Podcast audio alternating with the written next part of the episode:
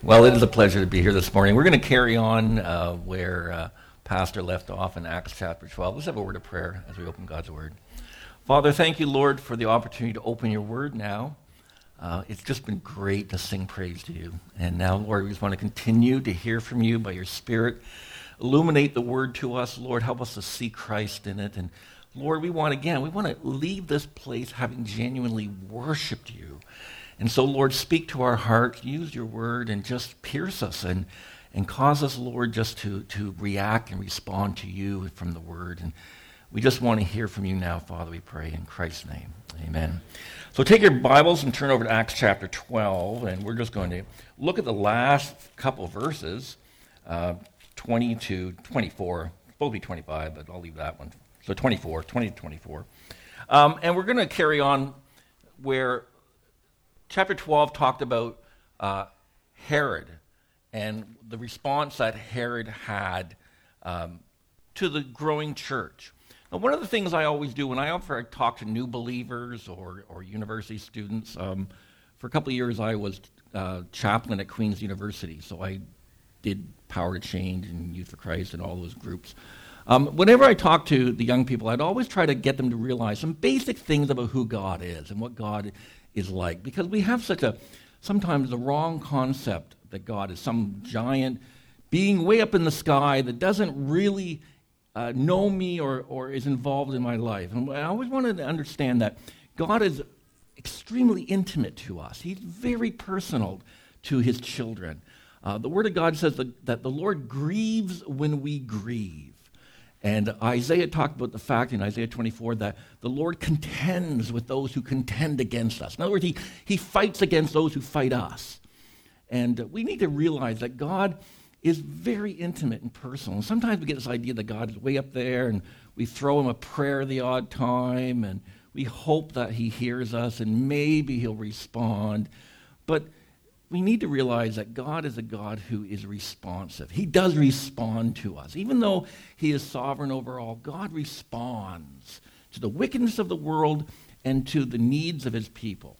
And, uh, you know, one of the, the first verses that pop into my mind when I think of that is, you know, is that wonderful verse Seek first the kingdom of God and His righteousness. In other words, our responsibility is to seek first the kingdom of God and His righteousness. And then when God sees you do that, and then all these other things shall be added unto you. So, in other words, God sees the fact that you love Him, that you want to serve Him, that you want to put His work forward, and that you're living for Him. And God looks at you and says, I know life is tough. I know what you're going through. I understand. And yet, in the midst of all of that, you really are committed to serving me. Well done. Here you go. And so, God is a God that is responsive to us. And we, we've got to realize that.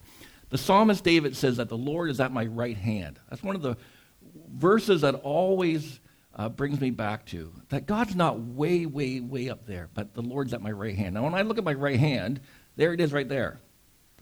That means the Lord is never further away from me than right there. That's a terrifying thing when I'm dishonoring God. When I'm not living as God wants me to live and I'm involved in something I should not be involved in, and the Lord is never further than that right there, that's a terrifying thing.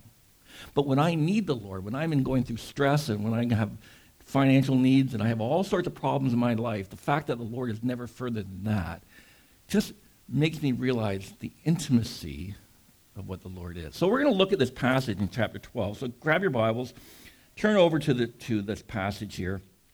And what we're looking at is how God responds.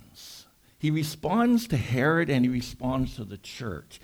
And they're almost like two very extreme ends of the pole, but it's still the response of God. And we need to understand that God is intimate to our needs.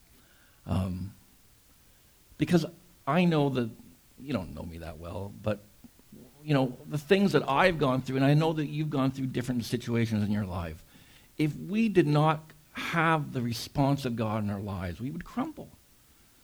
If we didn't know that the Lord was there for us and, and moving in our lives, we wouldn't get through the stresses. I don't know how people get through this world. I don't know how they do it without having Christ there for them in our lives. So in, in this passage, it starts with chapter 12, and it talks about how Herod killed James, put him to the sword, probably cut his head off. Now, you've got to remember who Herod was. I think Pastor talked about that a little bit last week.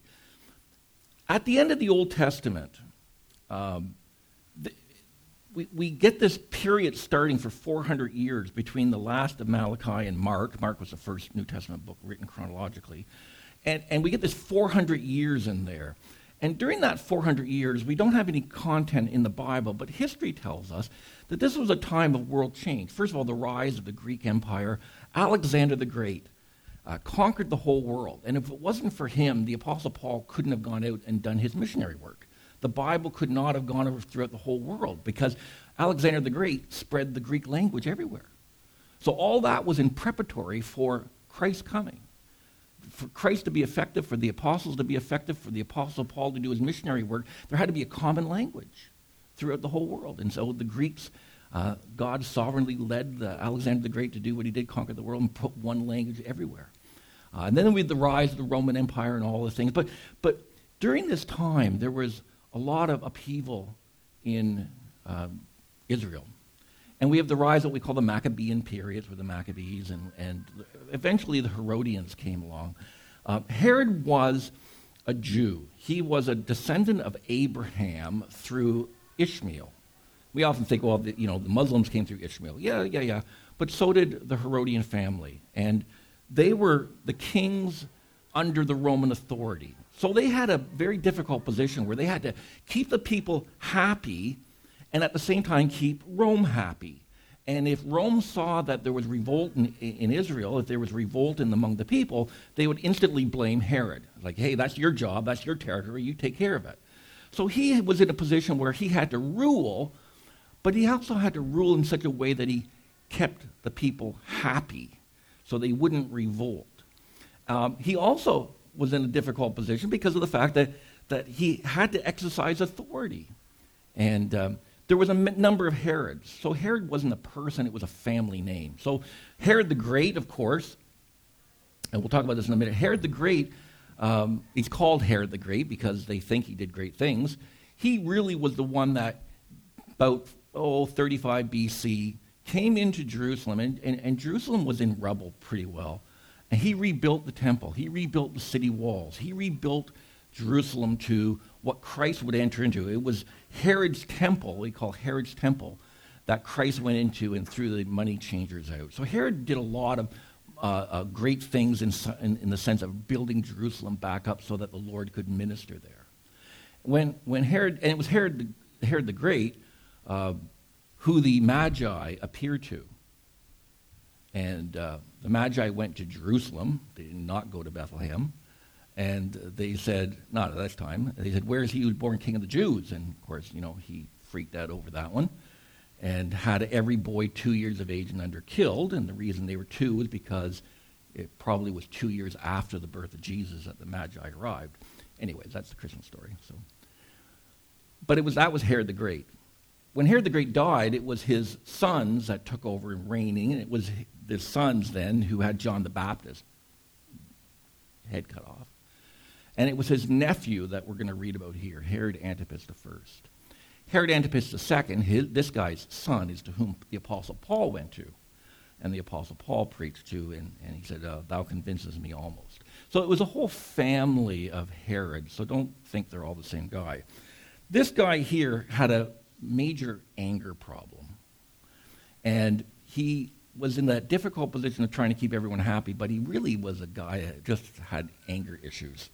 So what happened here? The end of the end of uh, what we looked at last week, they threw Peter in jail, and uh, the church was at the same time they were they're praying for him, and, and I, I, believe that they probably genuinely expect Peter to be killed too. I mean, if they killed James, why won't they kill Peter, right? So they, but however, they were earnestly praying for him, and of course, the angel of the Lord came, and the angel of the Lord brought him out of out of prison. So it says it says this. Um, verse 19, going back to 12:19, and after Herod searched for him, which is interesting, why would the king go down into the prisons to look for him? Well, obviously, the very fact that Herod himself left his palace, left his throne, and went down into the prisons to look for Peter shows you how disturbed and angry and frustrated Herod was that he himself would go. So, sure enough, it says Herod searched for him and did not find him. He examined the sentries and ordered that they should be put to death. Now, why would he do that? Well, because if you're Herod and you have the lead Christian in jail, the lead guy, Peter, the, you know, the guy that walks on the water, that guy, and, and he's in jail and he's bound with chains and he's got soldiers all around him and he's gone. In, Peter, in Herod's mind, only one of two things happened. A, they let him go. They just said, you know, go away. They let him go. Or B, they were all drunk. It's kind of impossible to think they were all sleeping. So he, in his mind, he think, oh, they're all drinking, they're all drunk, and he slipped away. So either way, in, in Herod's mind, these guys deserve to be killed. So sure enough, he has them all executed. Now, when we start this next chapter, or next portion of the chapter, what we see here is Herod is enraged. He's furious. This guy is out of control in his anger because of what happened with Peter. Now, remind you, when he put James to the sword, it says that it pleased the Jews. This is back in verse um, 3. When he saw that it pleased the Jews. Remember, he, he's in that difficult position where he has to keep the, the people happy to keep Rome happy. So when he killed James, all the people were like, yeah. Now, what do you think the people thought when they found out that Peter got away? When Peter got away, they would have been angry at Herod. They probably would have been a mob scene with Herod. Herod had not only lost face by letting Peter eh, get away, but they would have been a, there would have been a revolt and so now he's got this huge crowd that once was pleased with him, now furious with him that the lead guy got away. Because if we hadn't killed him, that would have been the end of the whole thing. So Herod is in this very difficult situation where he tries to please people, but now the situation is much worse because Peter got away. So it says in verse 20 Now Herod was angry with the people of Tyre and Sidon, or Sidon now, why he was angry with them, we don't know. So, if you think of the Mediterranean here, okay, here's the Mediterranean, here's the Sea of Galilee, here's the River Jordan, here's the Dead Sea, okay? Mediterranean here. Tyre and Sidon were way up on the coast, but way up north, okay? And they're up in an area of Israel that was rugged. And so, because of that, even from the days of Solomon, which was a thousand years earlier, they were always dependent upon the lower, more fertile lands to provide food for them. It was kind of like we need the imports, we need the corn, we need the grain. And for whatever reason, Herod was mad at these guys up here. And his anger was probably because he was still ticked off that Peter got away. And it says in, in, in verse 19 that after he found that Peter got away, it says, then he went down to Judea to Caesarea. Okay, now, so what is Caesarea? Caesarea is a city right on the coastline of the Mediterranean, with these other two cities up the coast further. Caesarea was the cottage. This is where he went away to get away. So Jerusalem, dirty, dusty, hot. Caesarea had the beautiful coastal beaches. It has the beautiful breeze. And his grandfather, Herod the Great, said, ah, What a great place to build a cottage. And so he built a palace right in Caesarea. And when he built the palace, then everyone else said, well, we should be there too. And they, it kind of built into a larger city over the years, and the Romans put a garrison there. But, but Caesarea is where you go when you're mad and you want to get away from everybody, get out of the city, go to the cottage and hide and go sit on the beach. And so when Herod saw that Peter got away, he's like, I'm getting out of here. And he went to Caesarea. And obviously his anger was seething. Now, whatever happened to these two cities up north, we don't know. But the fact is, he was mad at them. Now, they're in a difficult position, these, the people of these two cities, because they're like, well, Herod's really upset. Like, Herod is really, really mad. Um, He's cut off our food. What are we going to do? If without food, we're going to die. And they're like, you go talk to Herod. I'm not going to go talk to Herod. You go talk to Herod. I'm not going to go talk to Herod. Right? Send Blattus. You know? And so what they did here, as it says here, now Herod was angry with the people of Tyre and Sidon, and he came to them uh, and they came to him with one accord, having persuaded Blattus. What a name, eh? Blattus. Blattus, the king's chamberlain. And they asked for peace. So what happened is the people said, you know, I don't want to go. Herod's in a really bad mood. He's like in a really, really bad mood. I don't want to go talk to him. He's, he'll kill us. So they hired this guy. Probably they bribed this, this chamberlain, this, this guy that, that you know, worked in the courts named Blattus. And they said to him, You go and talk on our behalf and try to calm him down a bit and try to say something sweet to him and try to tell him, you know, nice words and help us to, you know, be forgiven for whatever we did. We don't know. But so that he'll reinstate the food to our cities. And so that was going on. But you can still see Herod's anger. So, with one accord, having persuaded Blattus, the king's chamberlain, they asked for peace because their country depended on the king's country for food. That was those two cities up north.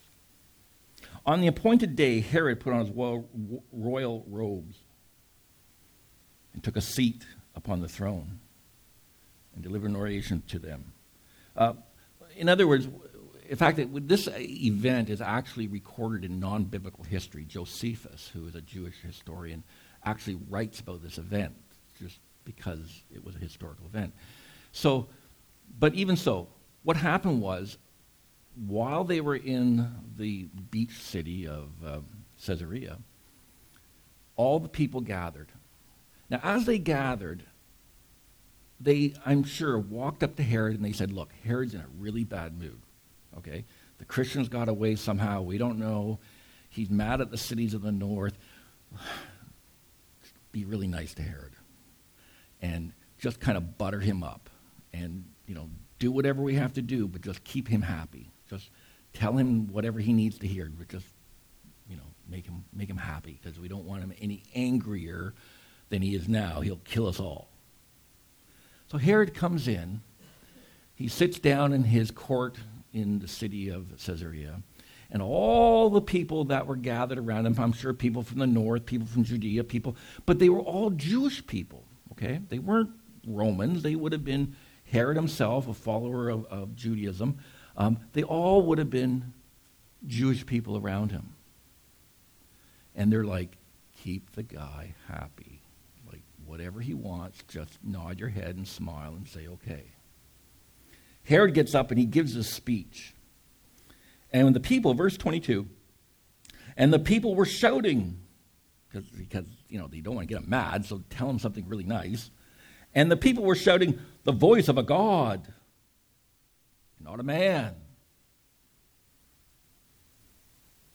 And immediately, an angel of the Lord struck him down because he did not give God the glory.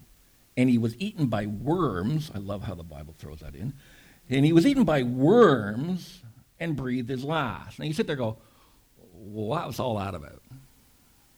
Well, first of all, you again, they're they're standing in, in Herod's presence and they're terrified and, and they know he's in a bad mood and they need him they need to butter this guy up because they need food and he's already been and so Herod gives a speech and all the Jewish people said, Oh, the voice of a God. And as soon as they said that, Herod goes, Ooh, boom. Now, first of all, it wasn't the compliment that killed Herod. Okay?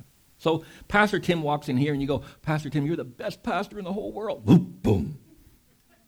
Okay, so he's not going to fall over dead if you exaggerate that he's the best pastor in the whole world. Okay, so when he comes back, tell him he's the best pastor in the whole world. Okay, and don't worry, he's not going to die. But the comment they gave to him wasn't what caused Herod to die. It was because of what Herod did with that compliment. Now, notice the compliment. They did not say to Herod, Herod, you are God. No, that's not what they said. Look what they said. They said to Herod, the voice of a God. Look, these are not the, these are not the, the, the Romans. These are not the Greeks. They don't believe in Zeus and, and you know, Apollos and all those other, you know, these are Jews. They are not polytheistic. They do not believe in multiple gods. So, why would they then say to Herod, who at least was a follower of Judaism himself, that you are a god?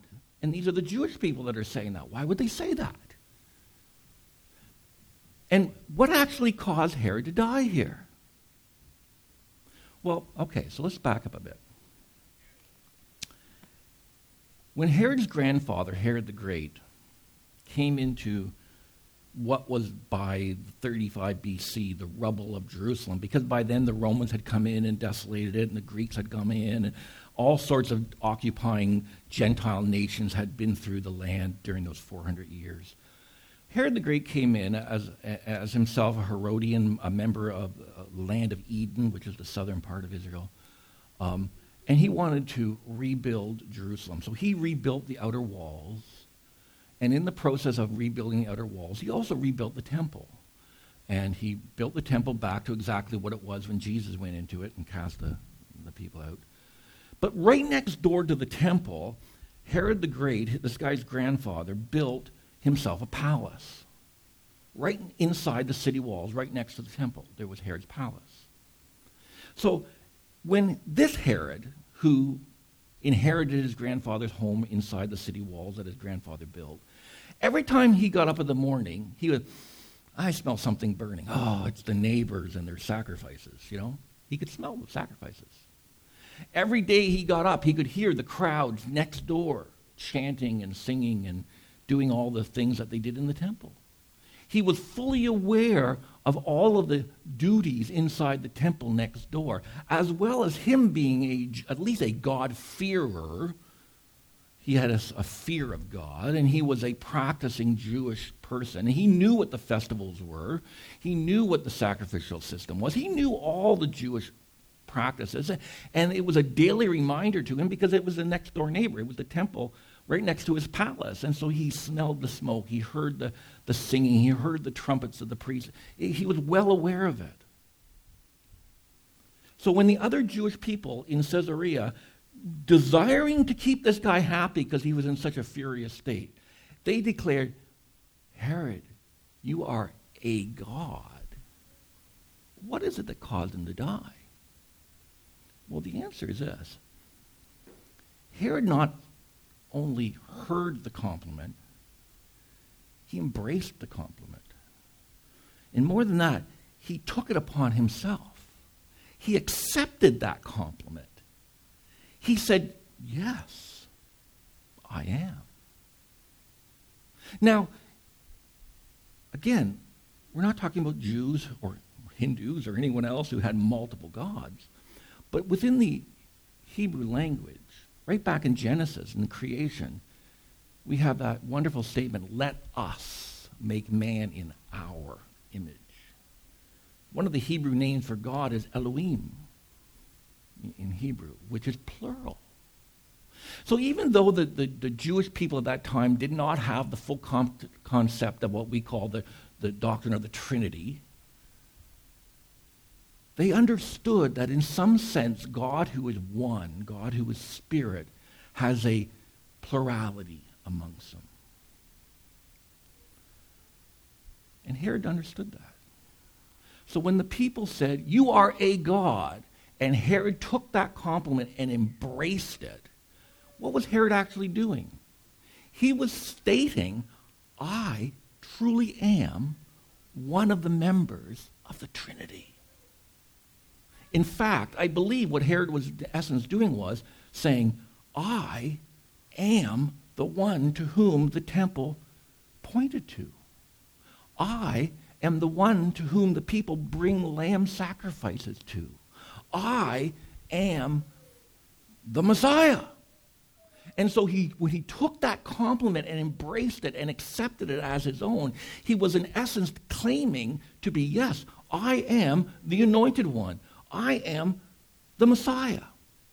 Now, what does God do with that? The Lord sits and you would say the Lord didn't do anything when they killed James. Like they killed James and the Lord didn't send lightning bolts. Poor guy, he was he was killed. But now when Herod claims to be one of the members of the plurality of God and probably in essence the Trinity, the God the Father steps in and says, No, no. It was you who crucified Jesus for claiming the same thing. And now you're claiming it upon yourself? Uh, no. No way. And as soon as Herod accepted that praise of taking glory away from God and giving it to himself, it says this, I love this. And immediately, the angel of the Lord struck him down because he did not give glory to God. It wasn't just simply because he did not say, oh, no, no, no, no, no, no, no. In Acts 14, a couple chapters later, we'll find that Peter, when, he, when they said that he was a god, he's, or sorry, Paul, they said no. But it was because he was claiming to be divine. He was claiming to be one of the members of the Trinity. And immediately the angel of the Lord struck him down because he did not give glory to God, and he was eaten by worms. I love that. You know, it's just kind of like, why does God put that in there? Why couldn't he say he got high cholesterol and slowly he didn't feel well and, you know, you know, you know. But no, he was eaten by worms. Now, now, somebody had to sit there and look at him and go, ooh, my goodness, he got eaten by worms. I mean, he had to look, he, they had, it had to be obvious, right? You know, to, to document this, it had to be obvious that there were worms coming out of his ears or nose or something. It was yuck. But the reason it is here, the reason the Spirit of God puts that text in here is because of this. They wanted it fully understood. This is not just the guy's having an indigestion or he's choking on a fish bone or whatever. They want it understood. You have claimed divinity and you have insulted God Almighty, and we want everyone to know this is the judgment of God. Make no mistake of it.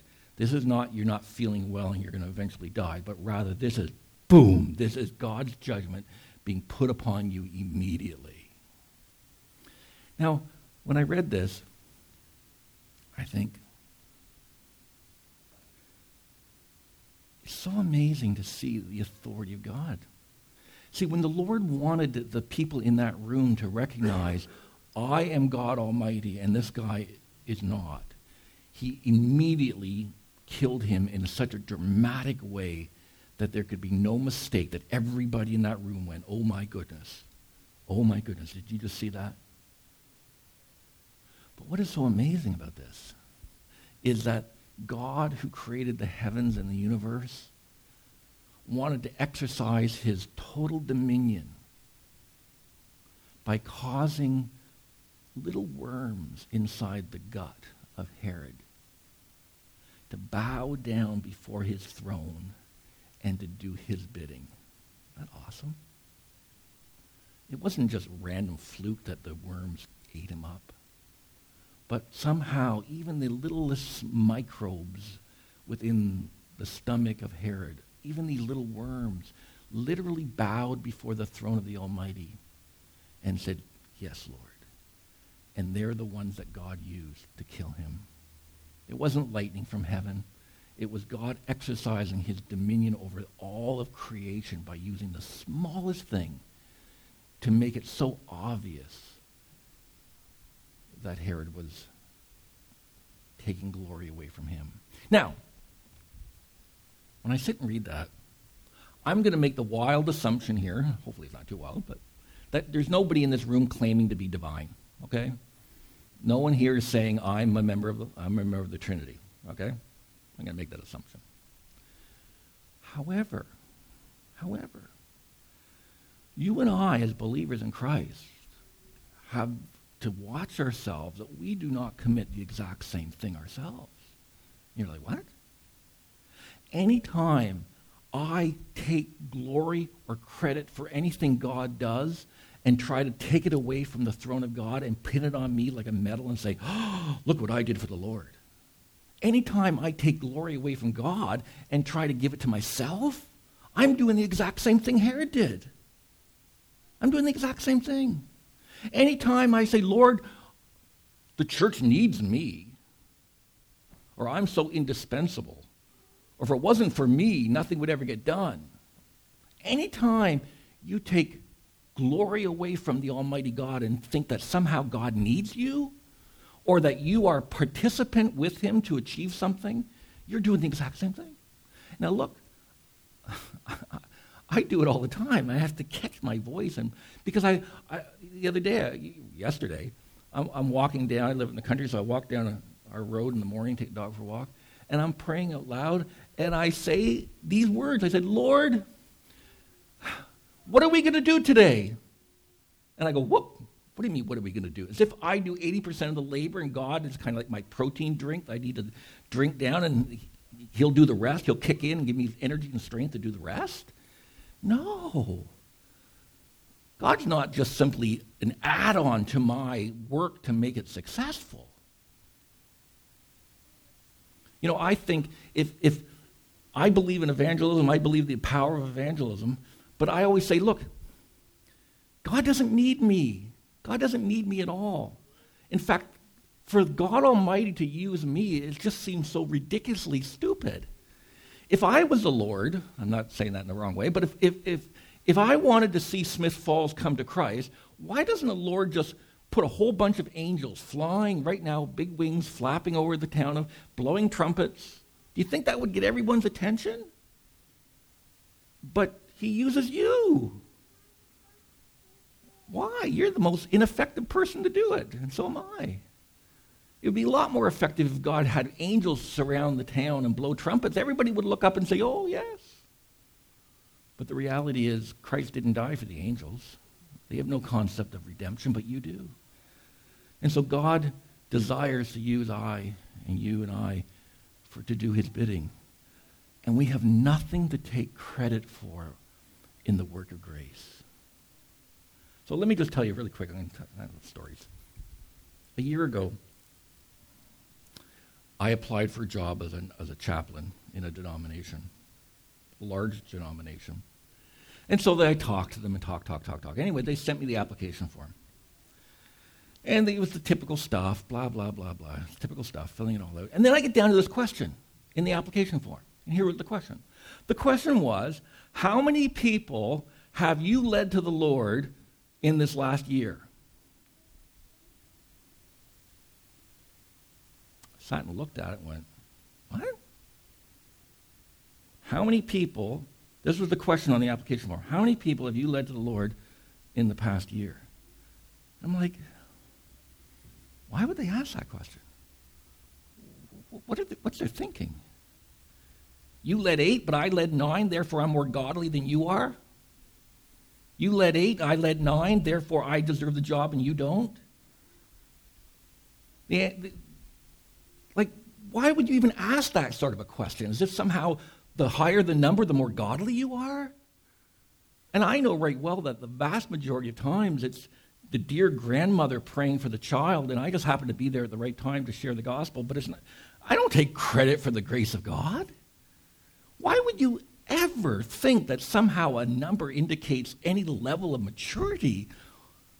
It's ridiculous. So, being snotty, because I can be snotty sometimes, I wrote on the application form, I have never led anyone to the Lord. However, I have faithfully shared the gospel at every opportunity given to me by the gospel, by the Lord. In other words, my job is to sow the seed. Sow, sow, sow, sow, sow. I'm not the Holy Spirit. I don't take credit for someone coming to Christ.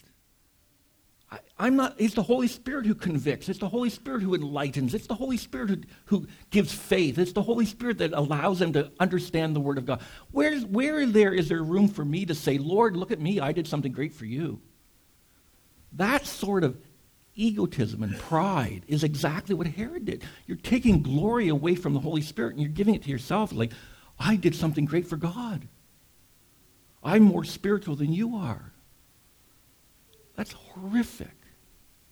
There's an old saying that I like. It says, I believe as a Calvinist, I, I preach as an Arminian. In other words, I just sow the seed to everybody. Just let it go. Throw out the gospel. Let the Lord do his job. Sow the seed, but I believe that God will do his sovereign work. But at the same time, sow the seed. But how dare you and I think in any way that God needs you or that you can take credit for the work of God in your life. Watch your prayers, watch your language, watch your theology, and say, Lord, you don't need me, but by your grace, you desired to use me. And I give all the glory to you for who you are and for what you've done for me. If we don't live like that, we tread on very dangerous ground. So that's how God responded to Herod. But then God responds to the church. So it goes on, and it says this But, this is verse 24, but the word of God increased and multiplied. Here's God responding again. Now, people too easily say, well, whenever there's persecution, the gospel grows. No. There's persecution in North America right now, and the church is hiding. The church is shutting up.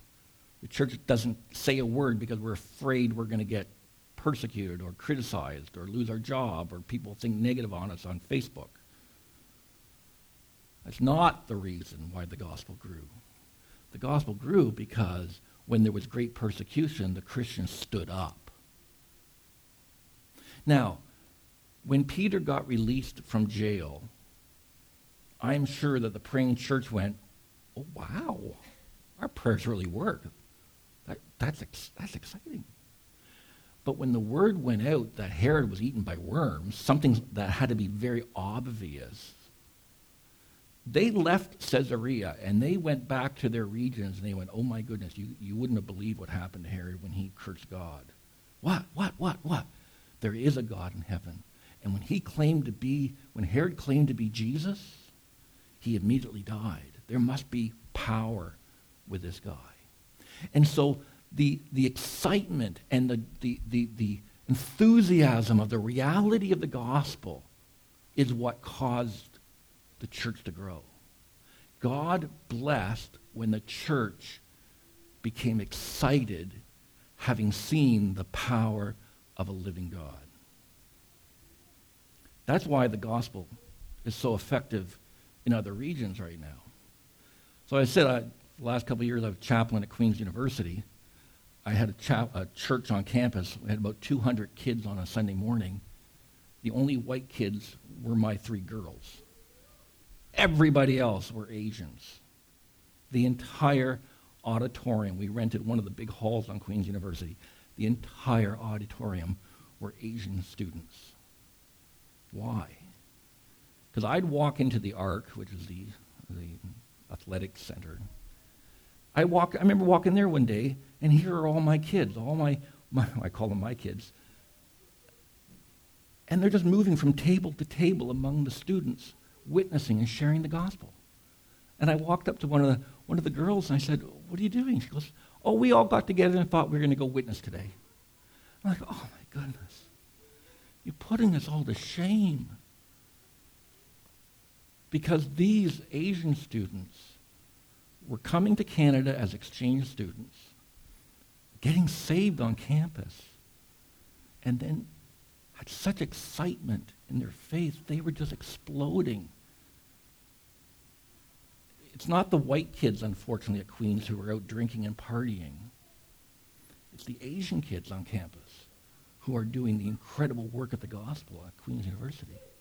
And, and I, it just was amazing but because they saw the reality of Christ in their lives, coming out of a very uh, communist country and seeing the freedom of Christ, they, they, they just moved forward.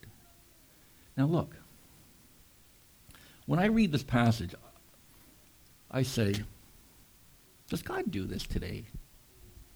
Because whenever we interpret the book of Acts, we have to be careful because the book of Acts is a book of transition not always the norm for the church. The norm for the New Testament church is the epistles. You know, Paul's writings, Peter's writings, John's writings. That's the, the, the epistles are kind of the, the blueprint for the church as a norm. But the book of Acts is a book of transition. They're coming out of the time of the apostles and moving into the time of the churches. So you have to be very careful as to how you interpret the book of Acts, that you don't take a verse out of context and say, this is the norm for today. Okay? So so when you read this, you go, does God still do that today? Does God still you know, strike people down. Yeah. Is God's sovereign choice? Yeah. But does God still cause the church to explode and multiply? And I'm going to say this to you. He can. He can. But unfortunately, very few people, very few churches want to serve God to such an extent and be devoted to him to that extent that they allow God to respond in this way. So when I left, for the last year, I've been wandering around looking for a church to attend. I went to a church in Kingston led by a pastor who graduated from Westminster Theological Seminary. I thought, oh. I sat in that congregation for four months, and he never once opened his Bible. Not once. Week after week, week, not once even opened the Bible or taught out of the Bible. I was like, this is ridiculous. Trying to find a church where they're preaching the Bible is just what's going on. So let me just say this to you because I'm going to be blunt. There's one of the three options that's going to happen at this church. I've only been coming here about a month or so, a month and a half. There's one of three options that's going to happen to this church. Okay? Number one, you're going to carry on for a couple more years and you're going to close. That's, that's one option. Number two, you're going to be just another church in Smith Falls, and there's already about eight of them out there, and they're all going to be blah, and you'll all be the same, and blah, blah, blah, blah, blah, blah, blah, Swiss chalet or whatever. And you could pick up the sign out front and shift them all around and nobody would ever notice. And this church is a little, a little more music, a little more, but in reality, you're just going to be another church in the pot and it's not going to make any difference whatsoever. And unfortunately, that's where a lot of churches are at. The third option is you're going to make an incredible mark for Jesus Christ in this entire region. And it doesn't happen magically. It's not going to be the result of Pastor Tim or anyone else. It's going to be the result where you guys and this church has determined that we're serious about our faith. This is what God responded to. The reason the word of God went forward and multiplied was because God looked down and saw that group of people on fire for the truth and they, he saw that they were serious. And let me just tell you this. When I looked at all those Asian students, that are, many of my students went back to China as missionaries. They came from secular families. They got saved on campus. They got discipled. I baptized them. And they went back to China as missionaries. Unbelievable. But because they had they were serious about their faith. So there's, there's no fourth option. You're either going to close, or you're just going to become one of the other typical blah, blah, blah, and it's not going to make any real difference at all. Or you're going to get serious about this. Serious. And if you're serious, God who responds is going to step in and he's going to do something amazing with you. And how do I know that? There's a great verse I memorized, Second Chronicles 16, 9. Mark that in your Bible, Second Chronicles 16, 9, which says this, The eyes of the Lord search to and fro throughout the earth to find those whose hearts are fully committed to him. I mean, God can't find many believers who really are committed to him. He's searching diligently for a church who says, Lord, we're serious. We're not goofing around. We're not just meeting on Sunday morning because there's nothing else happening. There's no soccer practice. There's no hockey. Therefore, we might as well go to church. That's not serious. You don't wing your Sunday morning services. You don't wing it. You put prayer and time and effort into presenting God because God Almighty deserves our best. And we have to be serious about this or we're, you know, People are going to come in these doors go, nah, it's just another church, typical church, and they're going to leave. And I don't blame them. You have to become serious. And people come into this church, they need to say, wow, what's different about, what's different about this church? And they're going to say, they're, really serious. The music, the, the prayers, the preaching. I really sense the power of God on Sunday morning. And then through the week, they're small group. They're serious. There's an old hymn that says, Lord, let there be revival, but let it begin first with me.